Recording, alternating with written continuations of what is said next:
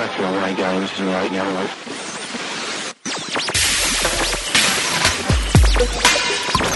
Broadcasting live to the world. Now, it's Sheila Zilinsky. This is a very sinister Luciferian eugenics plan. These spineless weasels preach what people want to hear. They replace repentance with dreams of the good life. Mindless minions. Dying daily, taking up your cross, suffering and sacrificing have been superseded with name it and claim it.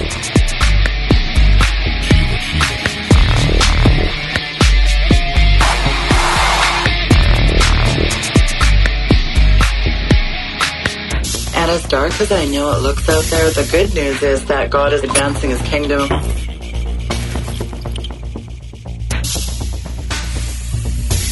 And it's very exciting to be a part of his great commission. It's Sheila Zilinsky.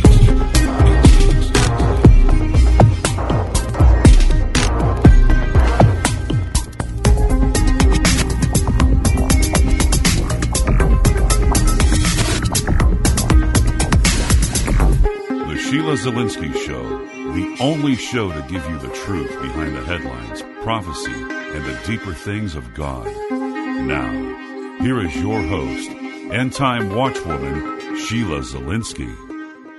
Hello, listeners, and welcome to this very special Friday edition of the Sheila Zilinsky Show. I'm your host, Sheila Zilinsky.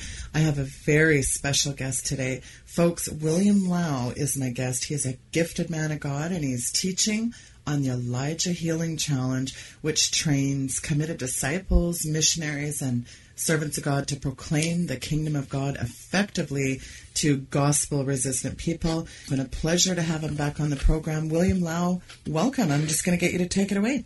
Okay. Thank you, Sheila. It's wonderful to be back with you again. We're going to start out with the Great Commission, since this training is basically to train servants of God and disciples how to fulfill the Great Commission. So let's go directly to Matthew 28, 19 and 20 and look at the Great Commission. Here Jesus says, Therefore go and make disciples of all nations, baptizing them in the name of the Father and of the Son and of the Holy Spirit, and teaching them to obey everything I have commanded you, and surely I am with you always to the very end of the age. Now, Jesus gave us the Great Commission 2,000 years ago. And I want to propose the question, if we look around at what is happening in the world today, does it seem like we are close to making disciples of all nations and thus fulfilling the Great Commission? No. If we just look at the resurgence of Islam around the world today, we know that we are not close to fulfilling the Great Commission. And some might even argue that we are losing ground. So what went wrong? And we're going to examine this issue this hour. We're going to look at one of the primary reasons for the failure of the church to fulfill the Great Commission even after 2,000 years. Now, in the Great Commission, we are to make disciples of all nations. Now, to make disciples, we must, of course, preach the gospel to the lost, just as Jesus did and as he taught and commanded his disciples. So let's look at Mark 16 and see what Jesus said about preaching the gospel. Uh, in verse 15 of Mark 16, Jesus said, Go into all the world and preach the gospel to all creation. Skipping a few lines. And these signs will accompany those who believe. In my name they will drive out demons. And then skipping down to verse 18, they will place their hands on sick people and they will get well. Now, according to Jesus, those signs should follow the preaching of the gospel, casting out demons and healing the sick. And we see that in the book of Acts. Because of the many miracles which accompanied the preaching of the gospel, the word of God in Acts spread rapidly through the known world at that time. Now, today, today, do we generally see such miracles taking place when we preach the gospel here or on the mission field? And the answer is clearly no. Now, there are some preachers, some superstar preachers, when they preach the gospel, yes, miracles take place. But generally, when we unknown disciples go out and preach the gospel, we don't do those things. In fact, when we try to minister healing to the sick or cast out demons today when sharing the gospel with the lost, we, we don't see anything resembling or even close to resembling what we see happening in the book of Acts. And usually, when we go out and preach the gospel, we don't even try to minister healing. We don't even try. Now, why is that? And we're going to look at this matter. Typically, when we minister to the sick, when we try to minister to the sick, especially in the context of sharing the gospel with the lost. And if, if the sick are not healed, we will typically cite reasons including, well, it's not the will of God, or, oh, the sick person lacks faith, or some might even throw in, well, I don't have the gift of healing. Now, did Jesus cite any of those reasons? And the answer is no. The sick to whom Jesus ministered were generally all healed, and so no explanations or excuses were necessary. So, where could the problem lie with us? Well, to answer that question, let's focus on how we today usually minister to the sick. When we minister to the sick, of course, it depends on our background, uh, whether it's evangelical or charismatic. But usually when we minister to the sick, it will involve prayer to God. We will pray directly to the Father and ask Him to heal the sick. And depending on your background, you might even say something like, Hallelujah, thank you, Jesus, when you are ministering to the sick. If you happen to have a charismatic background, you might be speaking in tongues while you're ministering to the sick. And some might even say the following Father, in the name of Jesus, we rebuke this infirmity and command healing. So typically, those four ingredients are involved when we minister to the sick. Now, if we look at John 14, 12, we see that Jesus promises that we will do the works that Jesus did. So let's look at John 14, 12, in which Jesus says, Very truly I tell you, whoever believes in me will do the works I have been doing. It's clear. Whoever believes in Jesus will do the works that he did. So what works did Jesus do? Well, primarily, he preached the gospel, he healed the sick, he cast out demons, and he made disciples.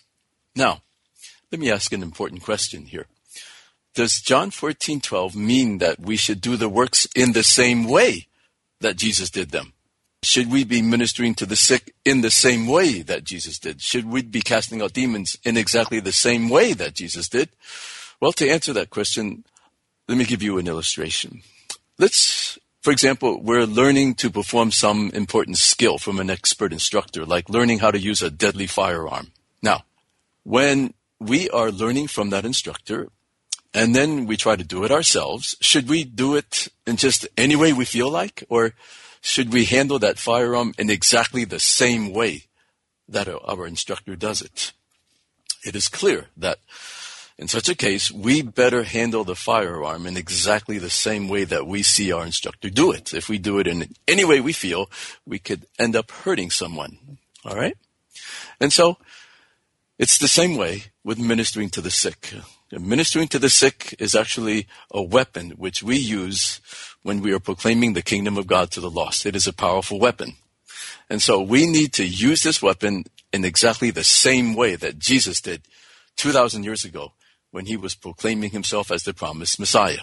So, let's examine exactly how Jesus ministered to the sick, which, of course, was for the purpose of proving to the lost that he was in fact the Christ, the promised Messiah, the Son of God.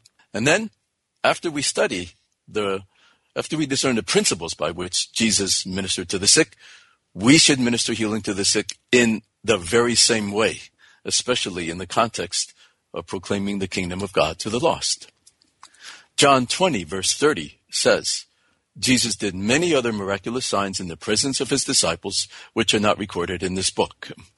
We know Jesus performed many miracles, and I believe most of them were of the nature of miraculous healings. Now, why did he perform so many miraculous healings? Verse 31. But these are written that you may believe that Jesus is the Christ, the Son of God, and that by believing you may have life in his name it is clear that the miracles that Jesus did were recorded in this book so that the readers would believe that Jesus is in fact the promised Messiah and that by believing they would have eternal life. So clearly, The primary purpose of the miracles which Jesus performed was to prove his identity as the Messiah so that people would believe on him as the Messiah, the very Son of God. And of course, Jesus promised that we will do the works that he was doing. So, exactly how did Jesus minister healing to the sick and the oppressed? We're going to look at the scriptures which show Jesus ministering healing to the sick, and we're going to find out exactly how he did it. And we're going to compare it to the way we do it today traditionally in the church. We're going to look at Luke 4, verse 31. Then he went down to Capernaum, a city of Galilee, and was teaching them on the Sabbaths. Verse 32. And they were astonished at his teaching, for his word was with authority. Now notice that the people there were astonished. Why? Because he spoke with authority. Now, keyword here is authority. We're going to find out what kind of authority Jesus had and how he exercised it. Verse 33. Now, in the synagogue, there was a man who had a spirit of an unclean demon. And he cried out with a loud voice, saying, Let us alone. What have we to do with you, Jesus of Nazareth? Did you come to destroy us? All right. As Jesus is teaching in the synagogue, a man becomes terribly demonized and begins to manifest and scream and cry out and growl and who knows what else. And we want to see how Jesus handled the situation. Verse 35. Jesus rebuked him, saying, Be quiet and come out of him. All right. Let me repeat. Jesus rebuked the demon and commanded him, be quiet and come out of him. Now, let's ask a few questions. Number one, did Jesus pray for this man? Did Jesus pray earnestly for this man? And the answer clearly is no. Jesus is not praying to the Father. Rather, he's speaking directly to the demon, rebuking him and issuing the command to be quiet and to come out of him. Question number two did Jesus say, Father, we command this demon to be quiet and to come out of him? The answer is no. Jesus did not address his father at all. He spoke directly to the demon. Be quiet and come out of him. Question number three. Do you think Jesus closed his eyes? Normally, when we minister to people, we close our eyes because it's so spiritual. Well, Jesus is not closing his eyes here because he's not praying to the Father. If you're praying, it's fine to close your eyes if you want. But if you're rebuking an enemy, you never close your eyes. Your eyes remain open. You remain alert. Jesus did not close his eyes. Question number four. Was there any praise or thanksgiving or hallelujahs directed to the Father? Something that we typically do when ministering to the sick or demonized. And the answer is no. There was no praise, no thanksgiving, no hallelujah, nothing at all directed up to his Father. And what was the result of this action that Jesus took? It says, and when the demon had thrown him in their midst, it came out of him and did not hurt him. So the man was miraculously set free. Now, how did Jesus do this miracle? Was it through prayer? Absolutely not. Jesus did the miracle by exercising the authority given to him by his Father which I believe he received when the Holy Spirit came upon him at the Jordan River. Authority in Greek is exousia, and authority is not exercised by praying to God, but rather by issuing a command to that which is under your authority. Now, this is common sense. Verse 36. Let's look at the reaction of the people. Then they were all amazed and spoke among themselves, saying, What a word this is! For with authority and power he commands the unclean spirits, and they come out. Now, why were the people amazed at what Jesus did? They were amazed because Jesus responded to this situation by not by prayer, but instead by issuing a word, a command to this unclean spirit. Before Jesus came, whenever something like this came up, someone got demonized, all they could do would be pray to God, because clearly only God has authority over demons. But Jesus did not pray to God, but he spoke directly to the demon. He spoke words, be quiet and come out. He issued a command to the demon, and they came out. They obeyed his command. So these people knew that Jesus had God-like authority and power over the demon such that he could command them and they would obey him. Because Jesus was given authority over demons by his Father, which I believe, as I said, he received at the Jordan River when the Holy Spirit came upon him, he did not need to pray and ask the Father to heal the demonized man. He himself simply gave commands to the demons, ordering them to leave. And because they were under his authority, they obeyed. Therefore, we have a very simple principle here. Everyone understands this principle, but it is not understood in the church. And the principle is the following. Authority is not exercised by praying to God, but rather by issuing commands to that which is under our authority. Let me give you a very simple illustration which everyone will understand. Let's say that someone has a pet dog at home. And of course, that pet dog should be under the authority of the master. If that pet dog is not under the authority of the master, it is the fault of the master, not of the dog. Let's say that the master wants the dog to sit. All right. How would he make the dog sit? Would he pray to Jesus? Oh, Jesus, nothing is impossible for you. I ask you to help me out here. I want my dog to sit. Lord, please make my dog sit. Hallelujah. Thank you, Jesus. Uh, does anyone pray to God and ask God to make their dog sit? The answer is no. It's stupid to do that. If we want our dog to sit, we simply look at our dog and tell him to sit, and he sits. When we tell our dog to sit, we don't close our eyes. We don't say, Father, I command you to sit. We don't say, Hallelujah, thank you, Jesus, sit. We don't, there's no drama when we want our dog to sit. We simply issue the command, sit, and he sits. There's nothing spiritual about this. We're issuing a command to something under our authority. It's very simple. It's very straightforward. Now, we are certainly not saying that Jesus never prayed. He prayed a lot. Sometimes he would pray overnight. But we are saying that there were specific occasions on which Jesus did not pray, but rather issued commands. And if we are going to do the works that Jesus did, we must learn when we should command and when we should pray. This has not been taught in the church. And this is one reason why we don't see much in the way of miraculous as we do in the book of Acts. We have not been trained to minister in this area. Verse 37 of Luke chapter 4, same chapter. And the report about him went out into every place in the surrounding region. So uh, Jesus' name began to spread because he was performing miracles. And that's why we are interested in this realm. When miracles take place in the name of Jesus, his name spreads. And so we see how Jesus dealt with a demon. Uh, demons are intelligent beings, uh, although they have no bodies. And so when you give them a command, uh, they hear the command, they understand the command at some level, and if they are under your authority, they will obey and they will leave. Uh, we understand that. It makes sense uh, intellectually. Now, how did Jesus deal with purely physical infirmities where no demon was involved. All right. Now, with demons, okay, we get it. They're intelligent. We can rebuke them in Jesus' name.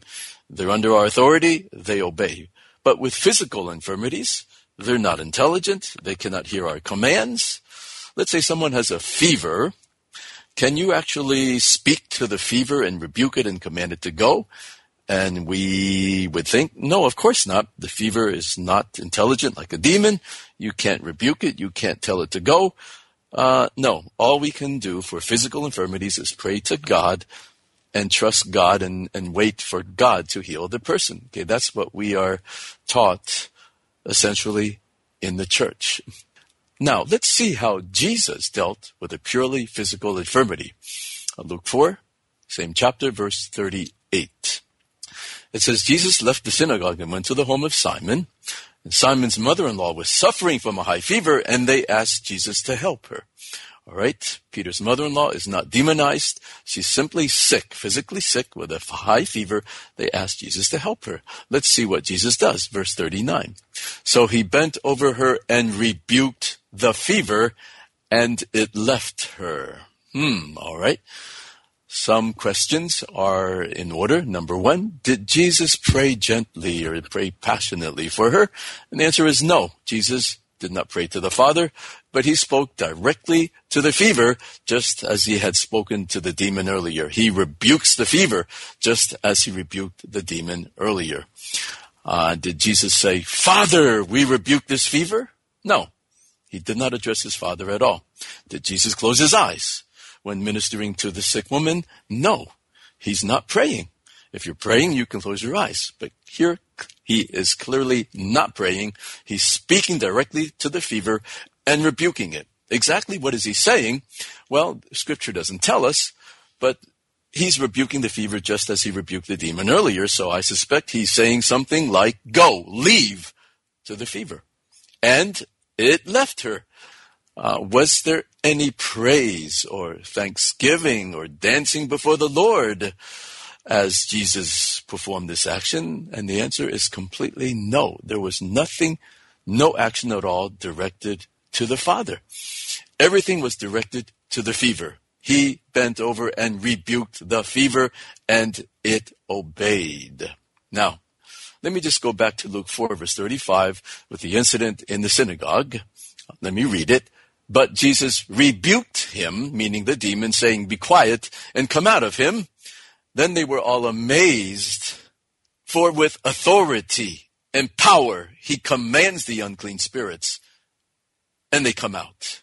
They were all amazed at because he spoke with authority. And what did he speak? With authority and power. Okay? So we see that when Jesus dealt with this demon in the synagogue, Jesus simply rebuked the demon with what? Authority and power. And because the demon was under his authority, it obeyed and the man was set free. And that's what Jesus was doing for Peter's mother-in-law. He rebuked the fever with authority and power. Jesus is not using the gift of healing, but rather he's using something very different. Something scripture calls authority and power over infirmities. Where is the gift of healing mentioned in the New Testament? We find it in 1 Corinthians chapter 12 where Paul teaches about the gifts of the Holy Spirit. And in a moment we're going to find out the purpose of those gifts. But let me ask this question. When was the gift of healing, which is one of the nine gifts of the Holy Spirit, first available on earth? Well, the answer is on the day of Pentecost. When the Holy Spirit descended, he came bringing, among other things, the nine gifts of the Holy Spirit, among which was the gift of healing. And so, at the very earliest, the gift of healing was available only beginning the day of Pentecost. And so, which came first? The gift of healing or authority and power over infirmities? Clearly, authority and power over infirmities came first. Because even in the Gospels, well before the day of Pentecost, Jesus was already using authority and power over infirmities and demons to heal people and to set them free. Authority and power was available first. Only later on the day of Pentecost was the gift of healing available. And so we see that authority and power are very different and distinct from the gift of healing. It's very important to understand that when you lump the two together, there's going to be problems. You're not going to see much happening. But when you understand that authority and power are different and distinct from the gift of healing, then we see that any disciple can be trained to minister healing to the sick and cast out demons in the context of preaching the gospel to the lost. Now, the Father had given Jesus authority over both demons and physical infirmities. When the Holy Spirit came upon him at the Jordan River, he received this authority over both demons and physical infirmities. So Jesus could issue commands to both demons and physical infirmities. Now, let's look at something else. Another kind of action which Jesus took when he ministered to the sick. Luke 4 verse 40. When the sun was setting, the people brought to Jesus all who had various kinds of sickness, and laying his hands on each one, he healed them.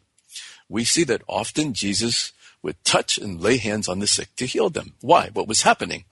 Well, let's jump to Luke 6, verse 19, where it says, And the people all tried to touch him because power was coming from him and healing them all. Now, where did Jesus get this power? This was clearly healing power, which flowed into the sick people when they touched him. Now, I believe Jesus received this healing power in the Greek dunamis when the Holy Spirit came upon him at the Jordan River. That's when Jesus received this healing power, this dunamis from his Father.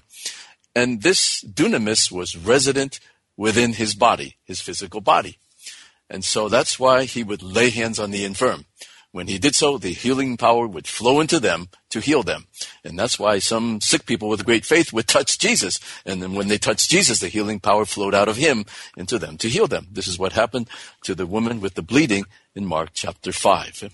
Now, how does this apply to us disciples? Well, where does Jesus reside at this very moment through the Holy Spirit? And we know that Jesus lives in us. He lives in our physical bodies through the Holy Spirit. We are temples of the Holy Spirit, temples of God.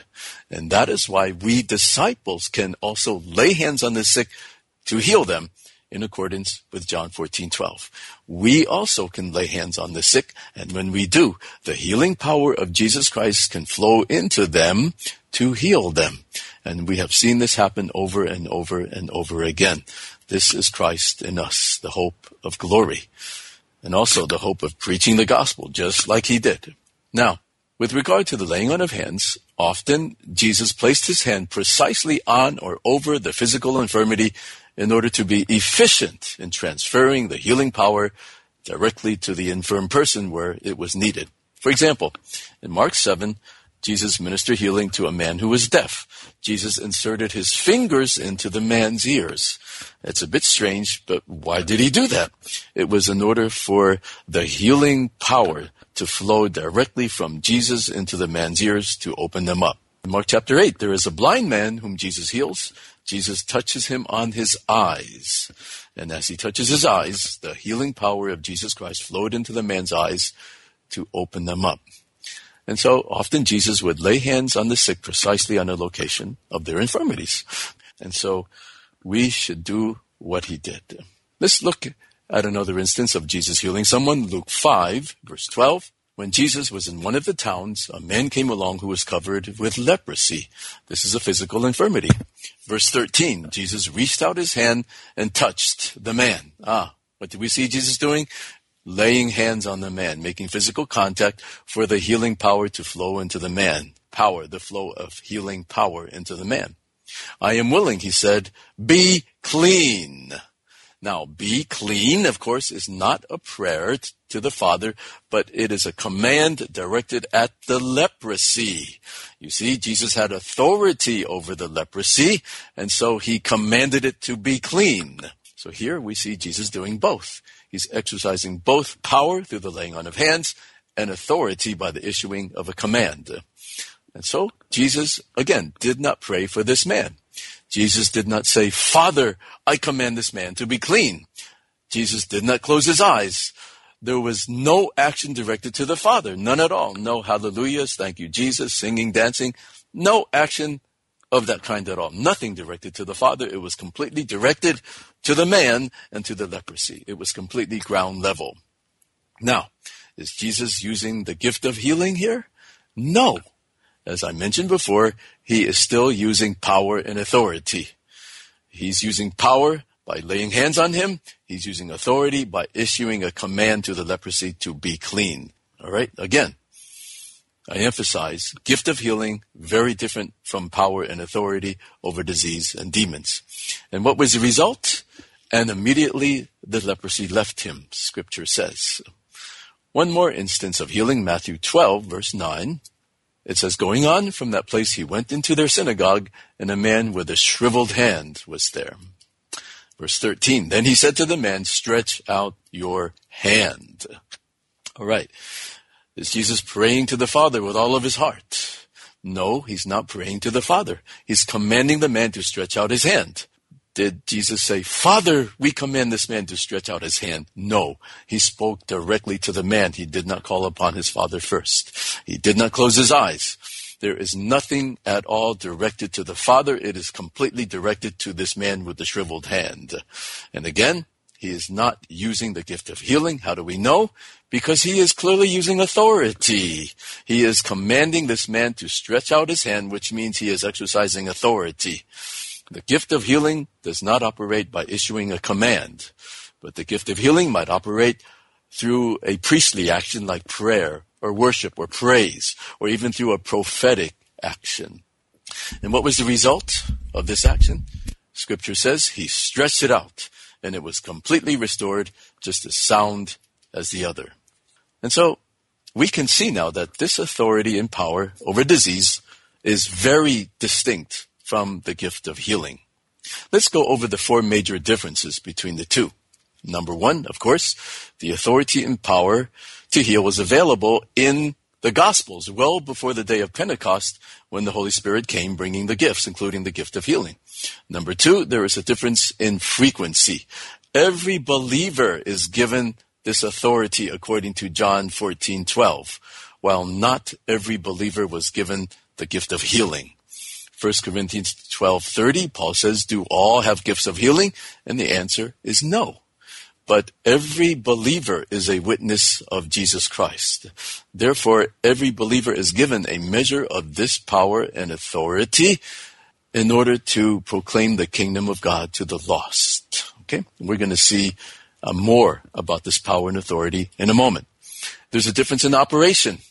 The authority only operates by the issuing of a command, by definition. But as I mentioned before, the gift of healing could operate through a priestly action or a prophetic action. And finally, there is a difference in function. According to 1 Corinthians chapter 12, which we will read in a moment, the gift of healing is primarily for ministry to the church primarily for ministry to sick believers, while by contrast, authority and power over diseases, demons, is given primarily for the preaching of the gospel to the lost. The difference in function differs greatly. Let's look at the scriptures so this point can be demonstrated more clearly. Let's first look at the gift of healing. We're going to turn to 1 Corinthians 12 verse 4, where Paul teaches about the gift of healing. And Paul says there are different kinds of gifts, but the same Spirit. Verse 7. Now to each one, the manifestation of the Spirit is given for the common good, meaning for the common good of the church, the body of Christ. That's the very context of this chapter. So the gifts of the Holy Spirit are given for building up the church, building up believers. Therefore, the gifts are for ministering to believers. And in verse 8, Paul lists word of wisdom, word of knowledge, two gifts of the Holy Spirit. And verse 9, he mentions gift of faith and gifts of healing. And so it is clear that these gifts, including the gift of healing, is primarily for ministering to believers, building up the body, meaning gift of healing, primarily for ministering to sick believers.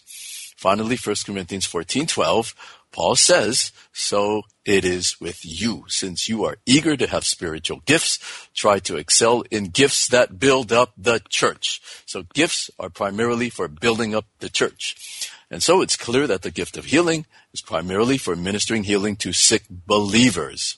And that's good.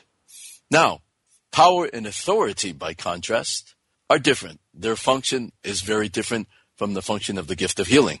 Luke 9 verse 1. Scripture says, when Jesus had called the twelve together, he gave them power and authority to drive out all demons and to cure diseases. All right, verse 2 For what purpose? He sent them out to preach the kingdom of God and to heal the sick. So we see here that power and authority given to the twelve over diseases and demons was not primarily for ministering to sick believers. There were no sick believers, but the primary purpose was to be sent out to preach the kingdom of God to the lost and to heal the sick.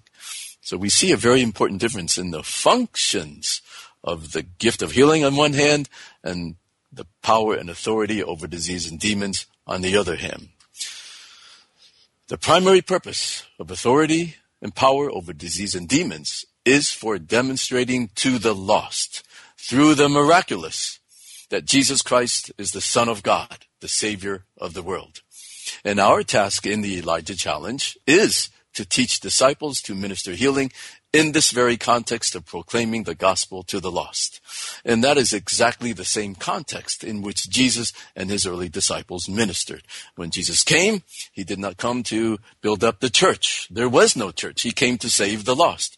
And that's why he performed miracles in order for the lost to believe on him as the Messiah. And we should be doing the very same thing. According to John 14, 12, we should be doing the very works that Jesus did in exactly the same way as Jesus did. And that's, that's our mistake. Instead of ministering as Jesus did, we've been ministering as we see preachers on TV or as we see our leaders in church. And where did they learn it? Yeah, they learned it from someone on TV, most likely. And this way of ministry is actually a tradition and it bears very little resemblance to the way Jesus ministered to the sick and demonized in the Gospels. And so what we're doing is we're simply going back to the Bible. We're simply going back to the Gospels. We're just going back to Jesus and doing the works in exactly the same way he did. Let's look at Luke 9 verse 1 again. Let me repeat it. When Jesus had called the twelve together, he gave them power and authority to drive out all demons and to cure diseases. All right? So he gave them this power and authority. This power and authority which had which he had been using to drive out demons and to cure diseases. Now he delegated it to the twelve. And verse two, he sent them out to preach the kingdom of God to the lost, obviously, and to heal the sick. Notice that Jesus did not command them to pray for the sick. No. He commanded them to heal the sick, meaning just as he did using this power and authority. It may surprise you to know that nowhere in any of the four Gospels did Jesus command his disciples to pray for the sick as we do traditionally today in the church. But time and time again, he would command them to heal the sick as they proclaim the kingdom of God. Jesus did not command his disciples to pray for the sick when he sent them out to preach the kingdom of God to the lost. He commanded them to heal the sick. But why is it that most believers today would rather pray for the sick instead of healing the sick? Well, what's the difference between the two? Which one is quote unquote easier and less risky, especially when done in front of a crowd or done in public? Healing the sick or praying for the sick? Well, obviously praying for the sick is much less risky because when you're praying for the sick, all you're doing is asking God to heal the sick and the responsibility is on Him. So after we pray to God for a sick person, if the person is not healed, we simply blame God. We say it's not God's will and we're off the hook. We haven't failed in any way. God has failed. We say it's not His will. But when we try to heal the sick in the name of Jesus using his power and his authority, goodness, it would appear that especially when we're doing it in front of a crowd of people, we are taking a risk. And I believe that many of the people who are listening to me right now have in fact tried to use this power and authority to heal the sick, and they have failed generally. Nothing happens when you say, be healed in Jesus' name. There's no change, there's no miracle, and how do you feel? When you fail, you feel embarrassed. You've made a fool out of yourself in front of those people. You commanded a healing in Jesus' name. Nothing happened. We've all been burned in this way, and so many of us have decided to forget this power and authority in commanding business. Let's just go back to praying for the sick. It's much more spiritual. Yes, the problem is Jesus never commanded us to pray for the sick. He commanded us to heal the sick. Now, I'm certainly not forbidding people to pray for the sick. Certainly not. God forbid. But I am saying we are not doing as Jesus commanded. We are not healing the sick as Jesus commanded. Let's look at verse 6 from same chapter, Luke 9. What did they do? They set out and went from village to village, preaching the gospel and healing people everywhere. They actually obeyed the Lord. They went from village to village. They were preaching the gospel and they were not just praying for sick people everywhere. They were actually performing miraculous healings on people in those villages. And that's what we should be doing today. We're not doing this today. We have failed. And we're going to find out why we fail. Now, why is it important to heal people when we are preaching the gospel? Because the miraculous healings can open up the heart of the lost to the gospel and even bring the backslidden back to the Lord. Now, what if you are not an apostle, as were the twelve? They were the big boys, all right? Peter, John, and so forth. Those were the big boys. Well, not surprising they had this power and authority. What about ordinary disciples like you and me? Well, look at Luke 10 verse 1. After this, the Lord appointed 70 others who were not apostles, just ordinary disciples like you and me, and sent them two by two ahead of him to every town and place where he was about to go. Now, did Jesus give to these 70 disciples any of this power and authority? Look at verse 9. Skip to verse 9. Look at what Jesus commanded them to do. Heal the sick who are there and tell them the kingdom of God is near you. Obviously, when he commanded them to heal the sick, it means that he gave them a measure of power and authority to do so when he sent them out to preach the kingdom of God. Skip to verse 17. The 70 returned with joy and said, Lord, even the demons submit to us in your name, which means Jesus also gave them authority over demons. So what conclusion do we draw? Well, we see that the 12 were given this power and authority when they were sent out to preach the gospel. The 70 were also given this power and authority when they were sent out to preach the gospel. We conclude that any disciple who is sent out to proclaim the kingdom of God to the lost receives a measure of this power and authority. And how many of us are sent out as witnesses to the world? Every one of us, every disciple is sent out to the world as a witness of Jesus Christ. So we can conclude that every disciple has been given a measure of this supernatural authority and power over disease and demons for sharing the gospel to the lost. But why does usually nothing happen when we try to minister to the sick using power and authority as Jesus did? What are we doing wrong that when we try to use this power and authority, usually no one is healed. Now, usually we'll blame the sick person for lacking faith. We'll tell the sick person to claim their healing by faith and trust God. But did Jesus ever tell infirm people who came to him to simply claim their healing and later they would receive their healing? Did Jesus ever, often or ever do that? No.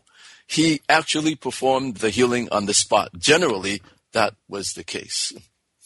Now, Let's find out why is it that we fail. Let's examine the consequence of little faith, not in the sick person, but in the one who is ministering the healing. That's the problem. That's why we fail. And so we're going to look at Matthew 17, beginning with, with verse 14, at the incidents where Jesus rebukes his disciples severely and harshly when they fail to perform the miracle of casting a demon out of a boy. Verse 14. When they came to the crowd, a man approached Jesus and knelt before him. Lord, have mercy on my son. He said he has seizures and is suffering greatly. He often falls into the fire, into the water. I brought him to your disciples, but they could not heal him. All right. They failed to heal the boy. Now, I don't think the father lacked faith here. I, from the context, it seems he brought his son to the disciples of Jesus, fully expecting his son to be healed.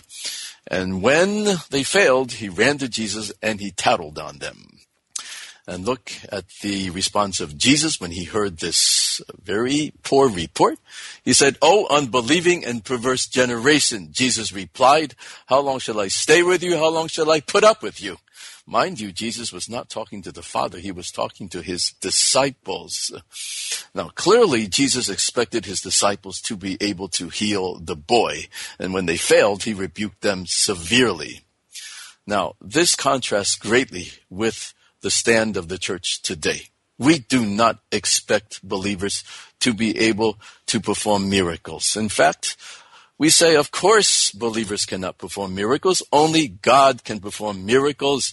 If we need a miracle, all we can do is pray to God and trust God to do the miracle.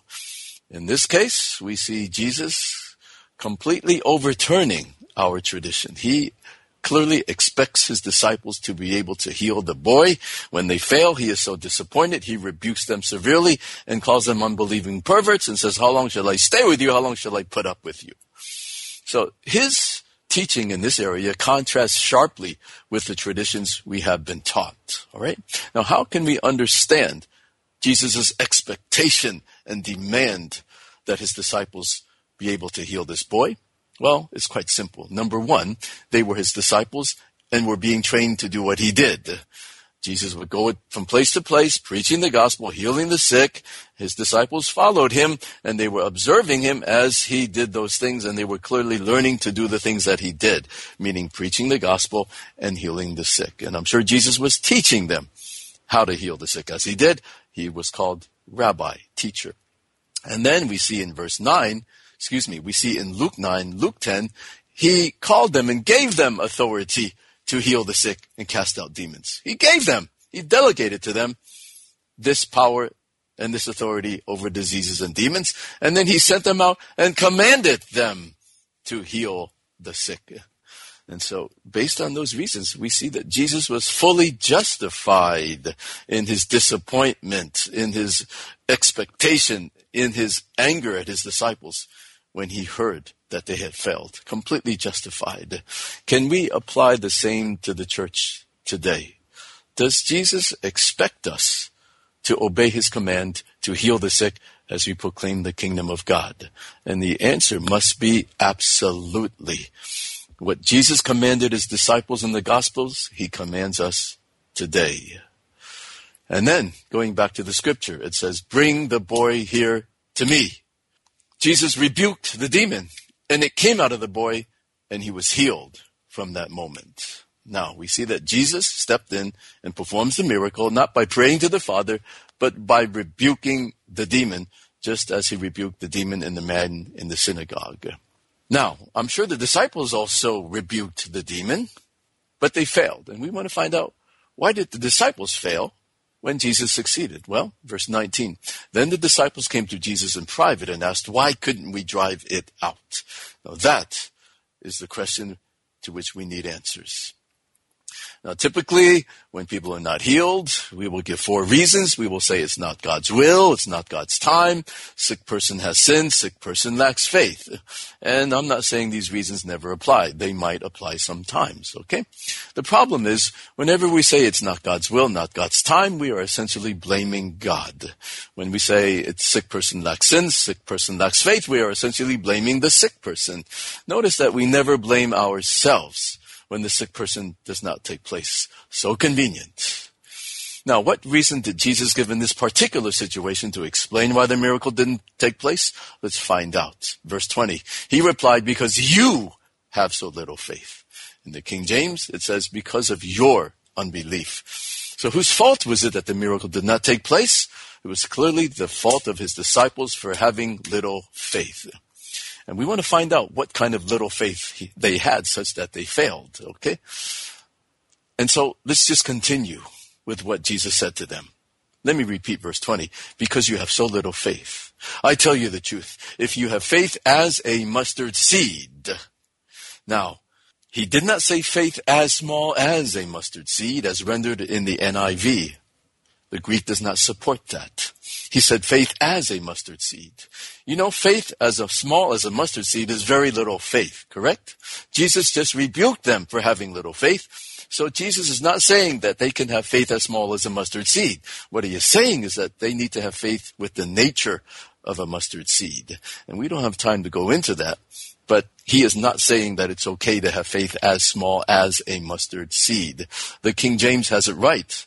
In the King James, it says, if ye have faith as a grain of mustard seed. That's the correct translation. All right. Let me just go back to verse 20. Let me repeat it. He replied, because you have so little faith, I tell you the truth. If you have faith as a mustard seed, you can say to this mountain, move from here to there, and it will move. Nothing will be impossible for you. So the reason why they failed was because they lacked faith as a mustard seed. They lacked mountain moving faith. If they had mountain moving faith, they could command the mountain to move from here to there and the mountain would obey and move. Nothing would be impossible for them. So clearly the disciples failed because they did not have faith as a mustard seed or mountain moving faith, which can move mountains. Now, verse 21. But this kind does not go out except by prayer and fasting. What did Jesus mean by that? Jesus meant that when you pray and fast, your faith increases. Your mountain moving faith increases to the point where you can cast out demons successfully. So prayer and fasting indeed are very important. They are preparation for us to move the mountain, to heal the sick, to cast out demons. But the prayer and fasting in themselves do not result in the miracle, but they prepare us to move the mountain to perform the miracle. Now, let's look more closely at mountain moving faith. Luke 7, verse 2. We're going to understand what is the nature of mountain moving faith. Luke 7 verse 2, there a centurion servant, whom his master valued highly, was sick and about to die. Verse 3, the centurion heard of Jesus and sent some elders of the Jews to him, asking him to come and heal his servant. All right, this uh, centurion, he's a God-fearing Gentile. His servant is dying. He hears about Jesus and he asks Jesus to come to his home to heal his servant face to face. Verse 6, skipping to verse 6, so Jesus went with them. Jesus said, okay, I'm coming to your house. He was not far from the house when the centurion sent friends to say to him, Lord, don't trouble yourself, for I do not deserve to have you come under my roof. The centurion changes his mind. Perhaps he remembers that he is a Gentile while Jesus is a Jew, and that Jews are actually not supposed to associate with Gentiles. He wants to honor Jesus, so he says, Lord, you don't have to come to my house. I'm not worthy for you to come under my roof. Verse 7, the last half of verse 7. But say the word, and my servant will be healed. Now, did the centurion ask Jesus to pray for his servant? And this is what we always do. When someone who is dear to us is sick, we'll ask our pastor, we'll ask our brothers and sisters uh, to pray for our sick relative. Did Jesus, did the centurion ask Jesus to pray for his servant? No. He just said, say the word and my servant will be healed. Well, say what word? Clearly say something like, be healed. Just give the command from a distance and my servant will be healed. Just say the word. Just like the word that he spoke to that man in the synagogue. Be quiet and come out of him. They were amazed because his word was with authority. Just say the word of authority. Now, let's see what kind of understanding this centurion had such that he did not ask Jesus to pray for his servant. Verse 8 For I myself am a man under authority with soldiers under me. Now, this man, being a centurion, was in the military. He had authority over soldiers, perhaps a hundred soldiers. Now, this man, being in the military, he understood very well the nature of authority because that's how the military runs. There's a chain of command. It operates by authority.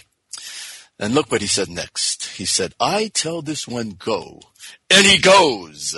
I tell that one come, and he comes. I tell my servant do this, and he does it. Now, just reflecting on the words that he said, let me ask this question.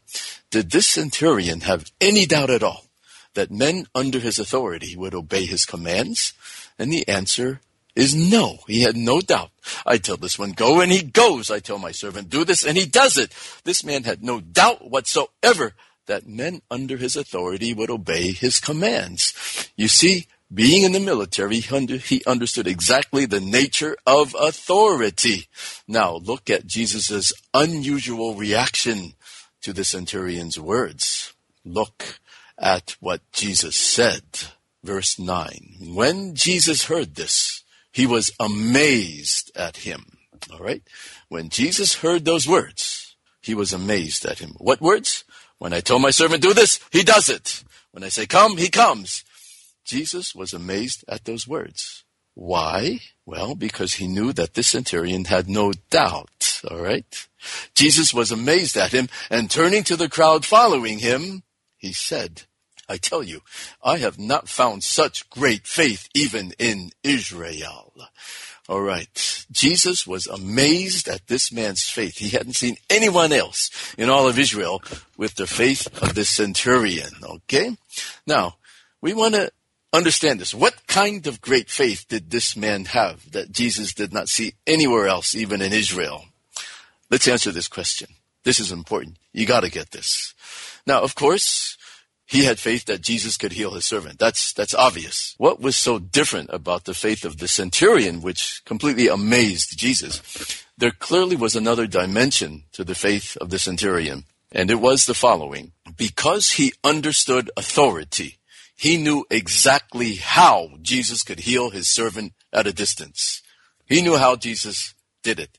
Jesus can simply, could simply say the word, issue a command at a distance, and the infirmity would have to obey and leave because obviously authority is not affected by distance. When Jesus issued the command to the infirmity, he had no doubt that it would obey him, just like the centurion had no doubt that men under his authority would obey his commands. The centurion understood exactly how Jesus could perform this miracle. He just spoke with authority, with no doubt, and of course, whatever is under your authority must obey. The person who truly understands authority will have no doubt that those things under our authority must and will obey our commands. Again, if you really understand authority, you'll have no doubt that those things under our authority must and obey our commands. And what's under our authority as disciples of Jesus Christ? We have authority over diseases and demons when proclaiming the kingdom of God to the lost. Now, Jesus equated this unusual understanding of authority in the centurion with great faith. This is what we call faith without a doubt, or mountain moving faith, as we shall see in a moment. Now, what happened to the servant of the centurion when this man, when Jesus spoke the word? Verse 10 Then the men who had been sent returned to the house and found the servant well. Now, in the same way, we disciples have authority over disease and demons. Therefore, we have no doubt that they will obey our commands to go, especially when we are sharing the gospel. That is mountain moving faith, or faith as a mustard seed. Turn to Mark 11, verse 23. Jesus said, I tell you the truth. If anyone says to this mountain, Go, throw yourself into the sea, and does not doubt in his heart, but believes that what he says will happen, it will be done for him. That is mountain moving faith. That is faith as a mustard seed. The way we minister to the sick betrays the doubt which is in our hearts. And because of the doubt, the mountain does not move, the demon does not go, the sick are not healed. Therefore, let us give up these ways by which we have been ministering to the sick in the past, and let us learn to minister as Jesus did. When we have no doubt that diseases and demons are going to obey us, we don't need to go through all of the drama, the, the worship, the praise, the singing, the dancing, the speaking in tongues. That's no longer needed. All we need to do is issue a command, just say the word, and it's done. If we understand our authority and we speak the command with no doubt. Wow. Well, thank you for giving us this incredible teaching today. William, tell our listeners about your event coming up in April. Okay, in April, this will be uh, April 17 to 19. It's Friday to Sunday in Chicago. We will be holding the Elijah Challenge training and we invite people to come. We're going to go through all of this training from beginning to end. And so we invite people to come to get this training. And uh, when they come to the training, they will have hands-on opportunities to minister to the sick. What we do is at the end of each session, we will have a demonstration and I will show you how to lay hands on the sick to heal them. And many people will be healed and you will go home a changed person. You will go home with great confidence, with great faith and no more doubt. If you want to register for this training, uh, please go to our website. This is www.theelijahchallenge.org. You see on the homepage, you will see Chicago Training Event. You click on the link and you will find out how to register. It's free.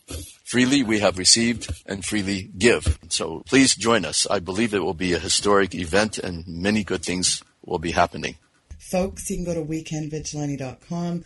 All Williams information is linked there. Equipping the Saints for the Great Commission. I think it's so powerful. William, thank you so much for coming on the program today. Oh, you're most welcome, Sheila. Thank you so much for having me. Folks, go to weekendvigilante.com again. The information is linked there.